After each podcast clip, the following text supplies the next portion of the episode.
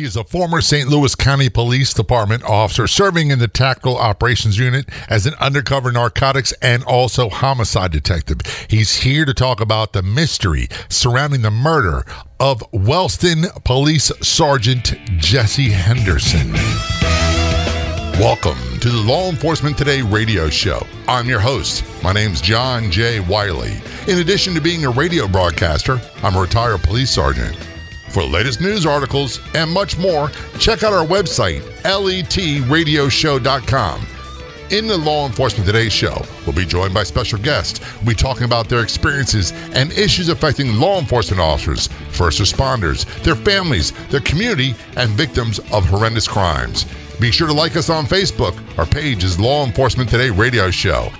Check out the daily articles on our website, letradioshow.com. And while you're there, download our free app. I stopped buying business cards. First, they're a hassle. Second, they didn't give my contacts any of my online digital assets. Most importantly, I found a less expensive, more efficient, easy-to-use option. Get more details online at LetPops.com. All of your important information transferred just by clicking your phones together. Get more details online at LetPops.com. That's LetPops.com. Calling us from Florida, we have a return guest, Ken Dye. Ken is a former St. Louis County police officer. He worked in narcotics. He was also a homicide detective. He's an author of 5 books. And you can get more information. Just do a Google search for Ken Dye. That's D-Y-E, books. And last time you were here, Ken, you talked about the Bi-State Strangler, correct? Yes, that's right, Jay. It's a pleasure to have you back here. And we're going to talk about a case that is a mystery, but not really. We're talking about the murder of Wellston, Missouri Police Sergeant Jesse Henderson. He was killed October 1st, 1981. Am I correct on that one? That's correct, yeah. October 1st, 1981. That's a long time ago. The funny thing is, Ken, I was trying to do some research and looking up Police Sergeant Jesse Henderson, and there's like zero information. If it wasn't for ODMP.org, there'd be nothing online about him, and it's a real mystery. So I'm really glad you're here to talk about the case, your investigation of it, and what you know of Sergeant Henderson. Sure. Sergeant Henderson was a 23-year member of the Wellston Police Department. It's a small department in a city just west of St. Louis, within the confines of St. Louis County, and it's a city that was once a prosperous town, but had fallen on hard times, and now is ruled by crime and drugs.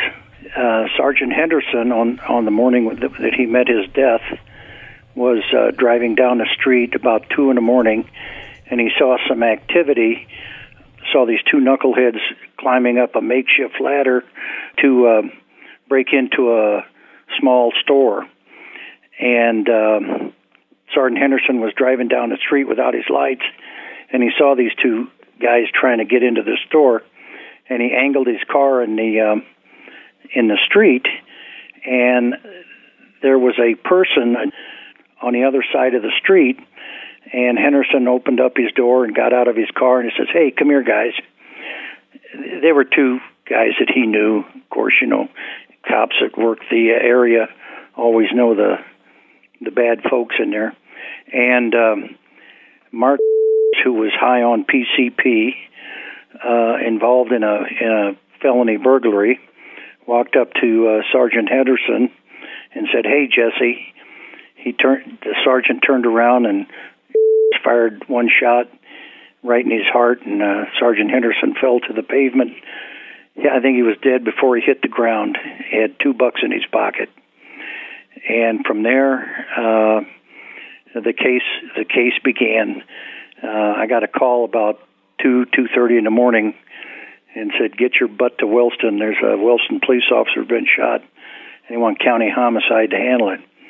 So I said, "Yes." So I jumped into some clothes and combed my hair and took off.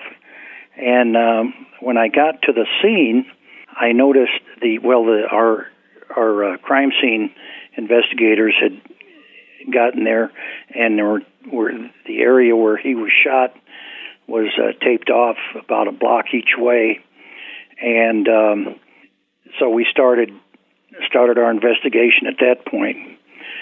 The Wellston police officers had locked up, they'd arrested two guys that were involved in this, and one was a juvenile, one was an adult.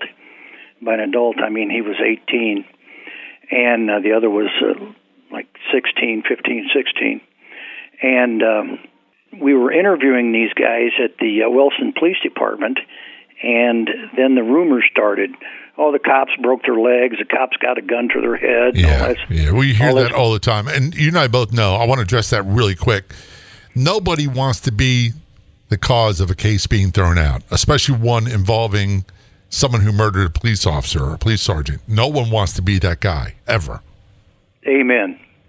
That is very true. And I know where this comes from. This comes from Hollywood. We have a job to do. And as difficult as it is, fortunately, in my career, I never had to handle an officer who was killed. I had a good friend who was killed in line of duty shortly after I transferred to another district. I'm still bothered by that, Ken, but I was never on scene for one. Yes, you do want to take revenge. You do want to extract some street justice. You do want to do all those things, but no one wants to jeopardize the case, so you don't do it. No, you don't. These people were treated with kid gloves. They were given to Mirandas, all that business. But before I could even get my Miranda card out of the wallet, both of these guys are trying to explain to you why they couldn't have been involved in this. And their stories just kept getting more outrageous and ridiculous. But at any rate, as a little sidebar here, one of the kids' fathers came to the police station, and he was concerned about his son, as he should be. And he said, "Is my son all right?" I said, "Just a minute." And I brought the kid out, and I said, "You want to tell your dad how you're being treated?" He said, "Dad, nobody's hitting me or anything." And that seemed to kind of put the quash on it.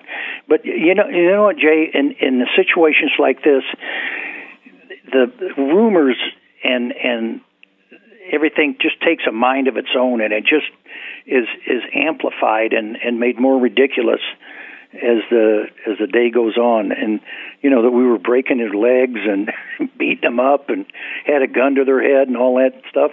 It was totally not true. It usually is not true.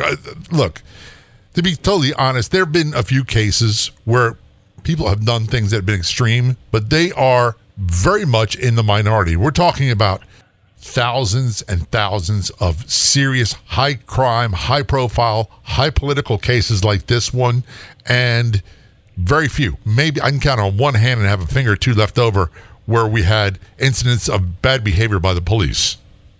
Yes, well, that occurs from time to time, and there's laws and department policy to address that. How old was Sergeant Jesse Henderson when he was killed? He was 49. That's a very young man. And as I said earlier, I'd never had to respond to a call of an officer killed. Many that were injured, many that had been in brawls or shootings, all that stuff. It's high adrenaline, nerve-wracking, and must have been for you a very emotionally upsetting and difficult experience. Well, of course it was. Here's a uniformed police officer, been with the police department 23 years, had a wife, a family. He has a son that was a lieutenant in the St. Louis Police Department.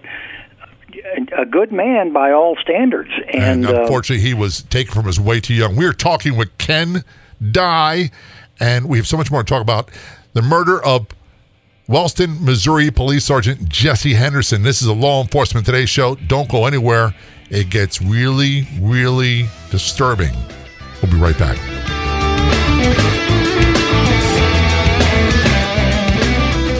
There's only one official Facebook page. What you do a search on Facebook for Law Enforcement Today Radio Show. Click like and follow. There you'll find updates about upcoming episodes of the radio show. You can contact me. We also find unique, one-of-a-kind editorials and news articles. That is our Facebook page, Law Enforcement Today Radio Show. Be sure to click like and follow. We'll see you there.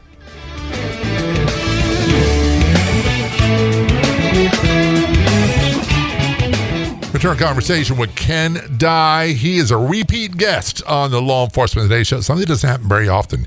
He's a former St. Louis County Police Department police officer, serving in a tactical operations unit, also is undercover narcotics detective and a homicide detective. He's the author of 5 books. Do a search online for Ken Dye. That's D-Y-E books, and you'll be able to find them. We're talking about the murder of Wellston, Missouri Police Sergeant Jesse Henderson. Happened October 1st, 1981. You're lead detective on this. Yes, that's correct. And before we went to break, we're talking about having to respond to a call with an officer being killed. I'll be honest with you, Ken, I've never had to go through that, and I'm grateful I never had to go through that. Police work was hard enough without having to deal with that.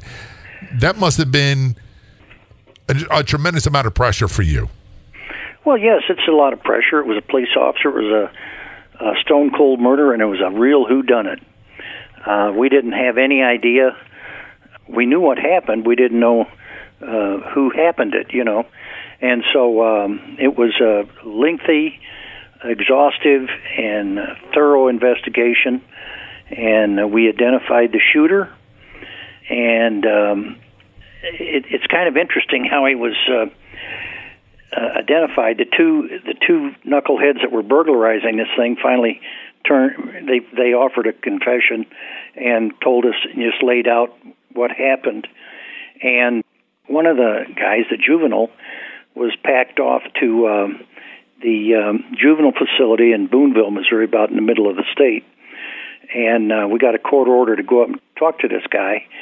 And when I went to pick him up and bring him back to the grand jury to testify, he was in there. He got a haircut, glasses, cleaned up, and his manners were quite good. So a lot of times these kids that are just street kids, you know, wondering where they're going to sleep, where they're going to eat, and they're committed to state custody, and they really get squared away. But then once they're released, they go right back to the environment from which they came and return to their old ways. But anyway, we brought him back to testify in front of the grand jury about the shooter, and this guy's name was... So... He was testifying about how it occurred, how it went down, all this business. And there was some gal from, one of the more wealthy areas in St. Louis said, you didn't actually see Mr. pull the trigger, did you? And as only a street kid could say, he says, I seen the fire jump from the gun. And that's all it needed. Boom, he got indicted, and I had to track his down, and we found him hiding in a city someplace, just really low key. So we he didn't run away. He didn't go to a different jurisdiction. He stayed low profile in the area. Yes, he stayed low profile in the area. He thought he thought he had this thing beat, but he was laying low, and he was still plying his trade. He was a killer and a drug dealer, and he's the coldest man I've ever seen, you know. His activities cast a shadow on his soul and made his heart black. He was just a cold son of a gun. He'd look at you, and his eyes would run right through you. Yeah, I remember meeting some people like that. And, you know, the truth is, Ken, that the vast majority of encounters, even when you arrest people in police work, is not adversarial. It's not bad. And sometimes it's actually friendly. They know the rules of the game. Yeah. And most people, if it wasn't for drugs or alcohol, they wouldn't be in where they're at. Or they had 5 bad minutes of their life, made a bad decision. But there is a small percentage that are hardcore, career, violent criminals. And that's what this guy sounds like. That's exactly what he is. And as fate would have it, I was transferred to the intelligence unit as a deputy commander. And... the special prosecutor who was appointed by the prosecuting attorney refused to move forward with the case. And even though he was indicted, he wasn't tried. He was indicted. He was indicted. We tracked him down, got him locked up, got him in pretrial confinement, and through the course of events, I was transferred to the intelligence unit, and the special prosecutor wouldn't move forward with this, and this career criminal, this killer, was released from custody, and from there he went to St. Joseph, Michigan, where he was once again plying his trade, and he got jammed up over there, and he got 40 years in the Michigan Department of Corrections. And I kept following this guy, and it said his parole date was 2034, and I even called the Department of Corrections in the Traverse City area and asked them if they had this guy in custody, and they said, yeah. I says, be careful with him, he's a cop killer.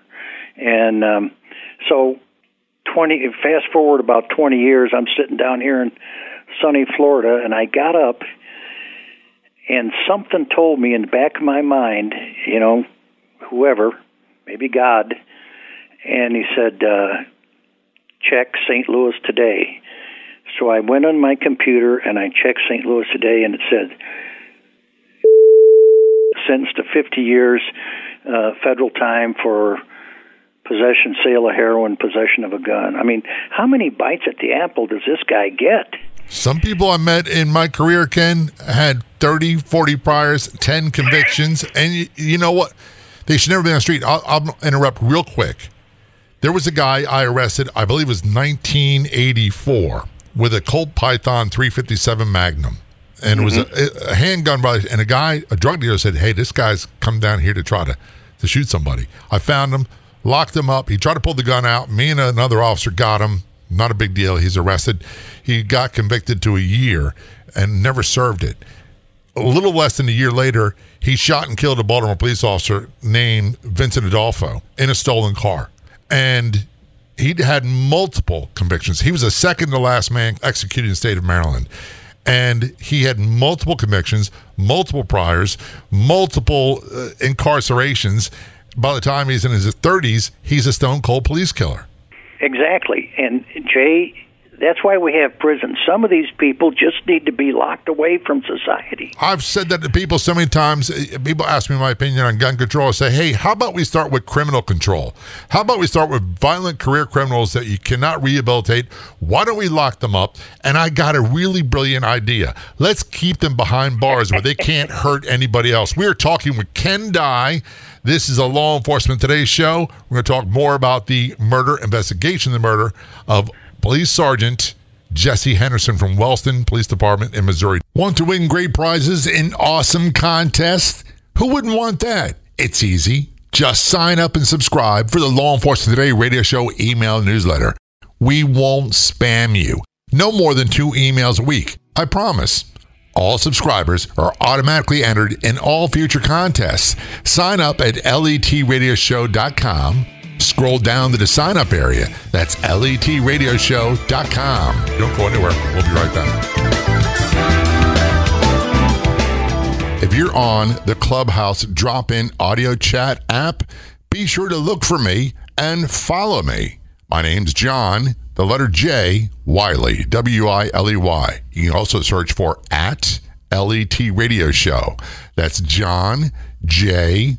Wiley, W-I-L-E-Y, at L-E-T Radio Show on the Clubhouse drop-in audio chat app.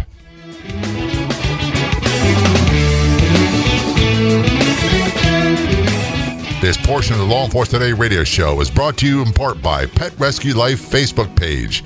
Everyone's welcome at the Pet Rescue Life Facebook page, where you'll find fun, informative, and enjoyable posts daily. Purebred, mixed breeds, rescues, we love them all. Be sure to like the Pet Rescue Life Facebook page. This is Law Enforcement Today Show. Return conversation with Ken Dye. Ken is a former St. Louis County police detective. He was a homicide detective. He worked narcotics. He was part of the tech operations unit. He did that for many, many years. He's also the author of 5 books. Go online, do a search for Ken Dye Books. That's D-Y-E. Last time Ken was on a show, we talked about his book, An Investigation of the Bi-State Strangler. We're talking about the murder of Wellston, Missouri Police Sergeant Jesse Henderson. And this happened October 1981. And I did a little snooping beforehand. Wellston is the west of St. Louis in St. Louis County. And you were a homicide detective, and the county got the call to show up. You're the lead investigator on this.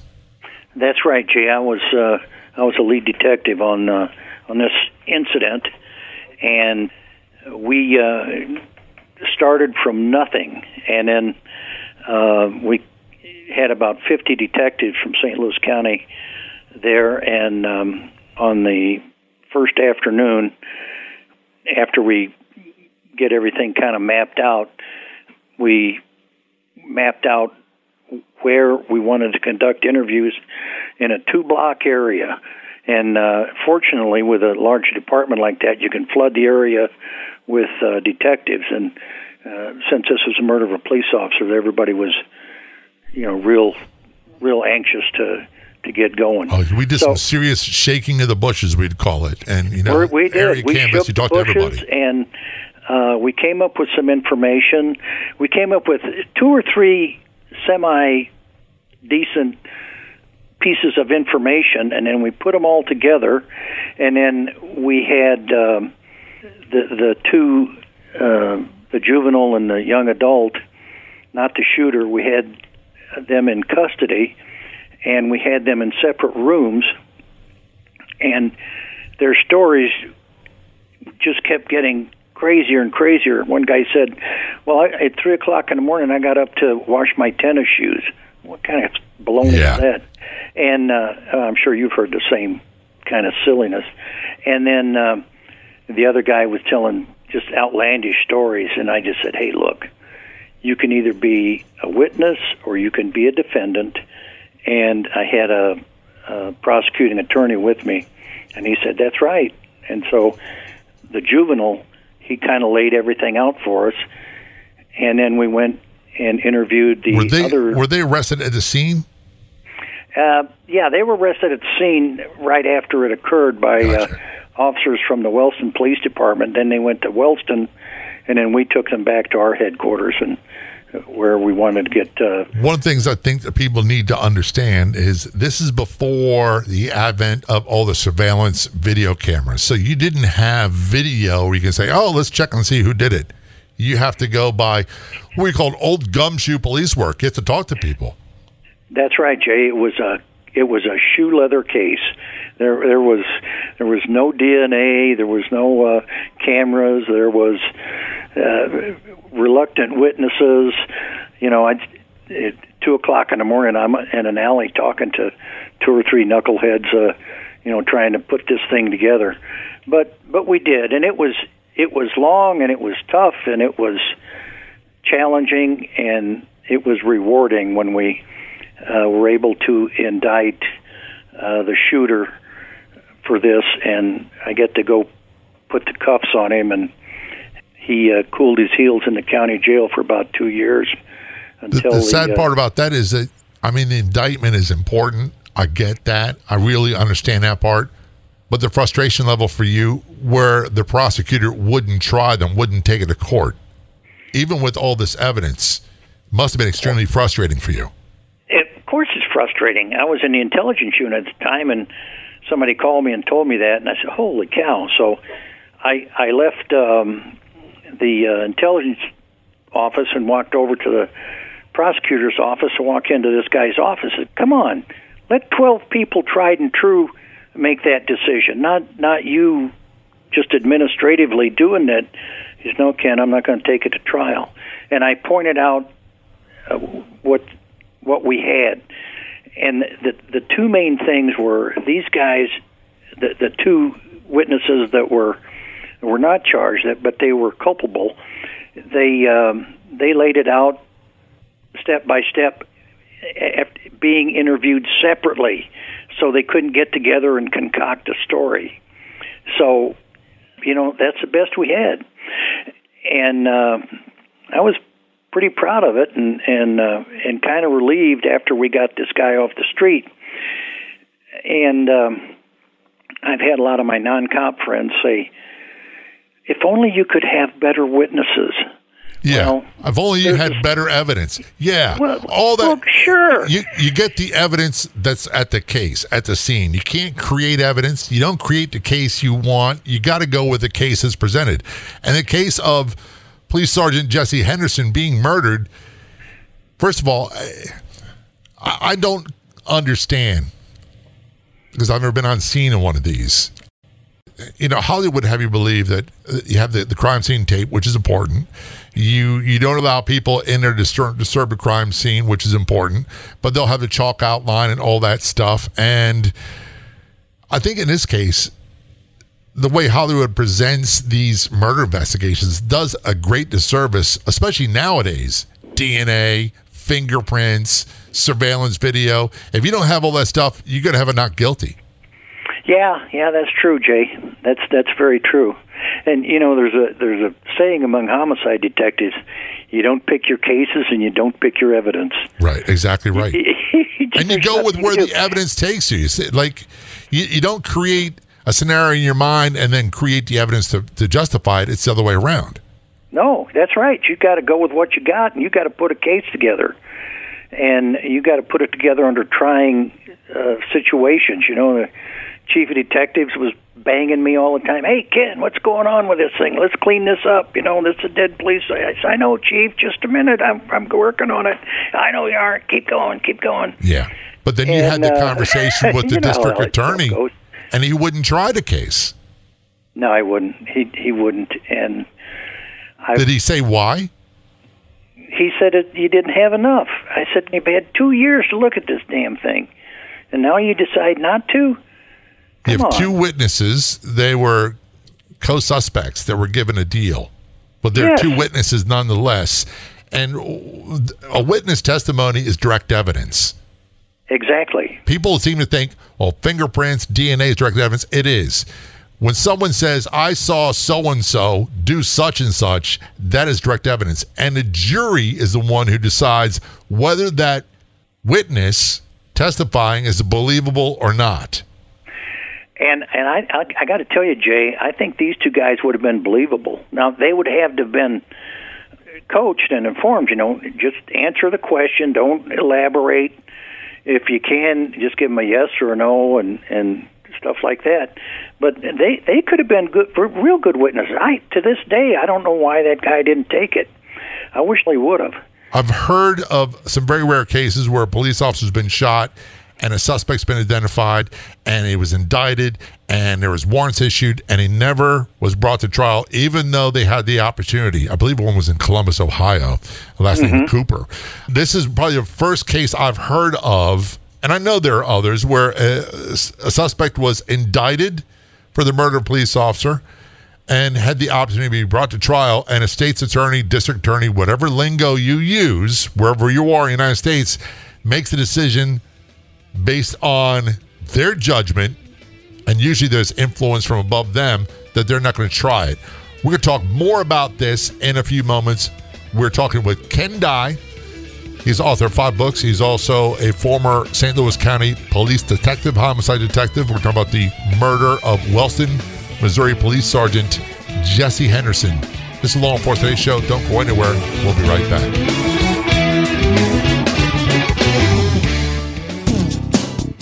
One of the most frequent questions we see is, where can I find great podcasts? Do you have any suggestions? Yes, we do. So we decided to start our own podcast network on Law Enforcement Today. That's right. You can find top podcasts about law enforcement on our website and our free app.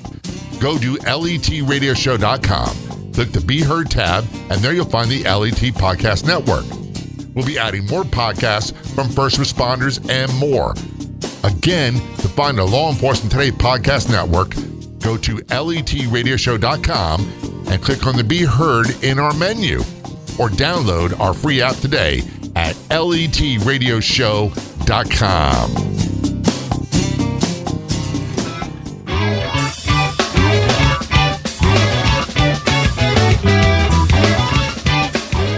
is the Law Enforcement Today Show return conversation with Ken Dye. Ken is a former St. Louis County, Missouri, a homicide detective. He worked undercover narcotics as part of Tactical Operations Unit, and he's also the author of 5 books. Do a Google search for Ken Dye, D-Y-E books. You can find all of them on Amazon. We're talking about the October 1st, 1981 murder of Wellston, Missouri Police Sergeant Jesse Henderson. You were lead detective on that case. And what's really troublesome about this case, you had 2 co-defendants, for lack of better words, that were given a deal, that were testifying, that could put the gun in the shooter's hand. The shooter was indicted and went to the state's attorney, and they said, no, we're not prosecuting him. That's correct. And it bothered me then. It bothers me today. I keep track of this guy, and you know, there's not a day goes by that I don't think about it. I can remember sitting at the table of this sergeant's widow in Florissant, Missouri, explaining to her what we did, and you know, she was a bit beside herself. And then occasionally I'll go to Officer Down Memorial page just to say hello to Jesse, and I saw that there were some messages there from his daughters, and I emailed them, and they said, well, how'd you get my name? I said, well, I stopped by to say hello to your dad, and I saw your name, and I just threw it out there, and then I had some conversation with them, and I straightened it out for them, because they were thinking something else, and I said, no, I'm telling you, your dad was killed by a heartless, soulless thug who was whacked out on PCP and shot your dad in cold blood. And it bothers me. It bothered me then. It bothers me today. There's not a day goes by that I don't think about that guy. And you always play what if, Jay. Yeah. You always say, what could I have done more? What I know there's something I could have done, but I didn't do it. And you kind of blame yourself, you know, to a certain extent. You don't let it eat you alive, of course. By the way, that's natural. It's part of the learning process. Every time we had a case, he said, what could I have done better? What could I have been more professional about? What could I have done? Where did I screw up? That's how you become a better cop. And the thing is, like trial preparation, earlier you talked about you get coached by the defense attorney, not defense attorney, the prosecuting attorney, which basically means, hey, don't get mad. They're going to, as a cop, what's the first thing they do? They go after the cop. They try to get you mad. They try to make it personal. You blew it. You did a horrible job. Or in the case of, I'm sure, Sergeant Henderson, they'll try to cast aspersions on him. He was doing something he shouldn't be doing. That's why he was killed. Anybody else in the world did that, they'd be like, you can't blame the victim for what occurred. Oh, of course not. But you got the job. There seems to be a trend in that direction. Yeah. But you got the job of having to explain to his family afterwards. This is something else that a lot of people don't realize. The detectives involved and the family members of the murdered victims oftentimes meet multiple times, have multiple conversations, and it's always about a really difficult topic. Yes, it is. It's difficult to discuss the death of a loved one, especially the murder of a good cop. You know, like you said, they're going to try and blame it on Henderson must have been doing something wrong, or he was involved in some kind of corruption. Well, he wasn't. He was just a good, solid man, a good, solid cop, and he died on that street that fall morning with $2 in his pocket. Yeah. And it just ain't right, Jay. And his family is left to hold the bag afterwards. Sure, I'm sure they're traumatized. You know, they were, and you know, he has a very nice family. His sons and daughters are very nice people, and they had the conversations we had with them were extremely tough, I guess is the only way to put it. You know, they're very polite, very understanding and everything, but I you know, damn it, I just, there's something if I could have just done something, I don't know what it would have been, and I don't know what it would have been today, but it sure crosses your your memory. Yeah. Well, sure. They say hindsight's 20/20, but even back then, you know, we didn't have DNA. We didn't have, and people will say, well, what about fingerprints? I can tell you the amount of times you got a fingerprint off a gun, it's like next to impossible. You didn't have the ability to get DNA off of a gun because it didn't exist back then. You didn't have surveillance videos. You didn't have any of the things that we take for granted nowadays to solve cases, and you had to go with, and by the way, co-defendants are not choir boys. They're never going to be choir boys. They're going to have shady backgrounds, and that's for the jury to decipher and settle. It's for the jury and a judge. I've had many arguments with state's attorneys about not trying cases. I can't imagine being civil in this one with this conversation. Well, it was rather lively, shall we say. Yeah, I'm sure. For the sake of radio, we'll leave it at that. I remember having conversations and being livid, Ken, saying to them, just do your job. If it gets found not guilty, you at least did your job. I did my job, do your job. Well, yes. I mean, you know, that's not, you're not being unreasonable. They're being unreasonable. Do your job. You know, yeah, it's tough to prepare for a murder case. It's tough to prepare for any case. But that's what you get paid for. Let's go to work. And offered to help him any way it could. I wrote a report that was about 3 inches thick. And it had everything in it, everybody I talked to. And, you know, there've been about 10 people just put in bits and pieces. We even went so far as to go down to the University of Mississippi and talk to a witness down there. And it was it was a good case. It was a good case you could have taken to a jury and put on your best case, and if they found him not guilty, well, you did your best. You did your job. You did your best. Please tell me there is some karma, some street justice somewhere along the way where the murderer got what he deserved. Well, he got what he deserved. He's still in jail doing federal time. I've written to the president saying, the previous president, and saying, don't let this guy out. You know, they were talking about letting out these nonviolent drug crimes. Explain to me a nonviolent drug crime, Jay. You can't. Well, a lot of the people that got nailed on the drug crimes had really violent careers before that. They weren't charged with. Tell us where people get more information about your books. You have 5 to choose from. Well, thanks, Jay. Since I left the police department, I started writing in 2009, and my first book was Shadow of the Arch, and then the second one was Beyond the Shadow of the Arch, and that was about a drug and murder gang in St. Louis they were called the Moorish Science Temple of America. Then I was writing a third book, and this Michael Brown incident occurred in Ferguson, Missouri. Everybody knows that one, right?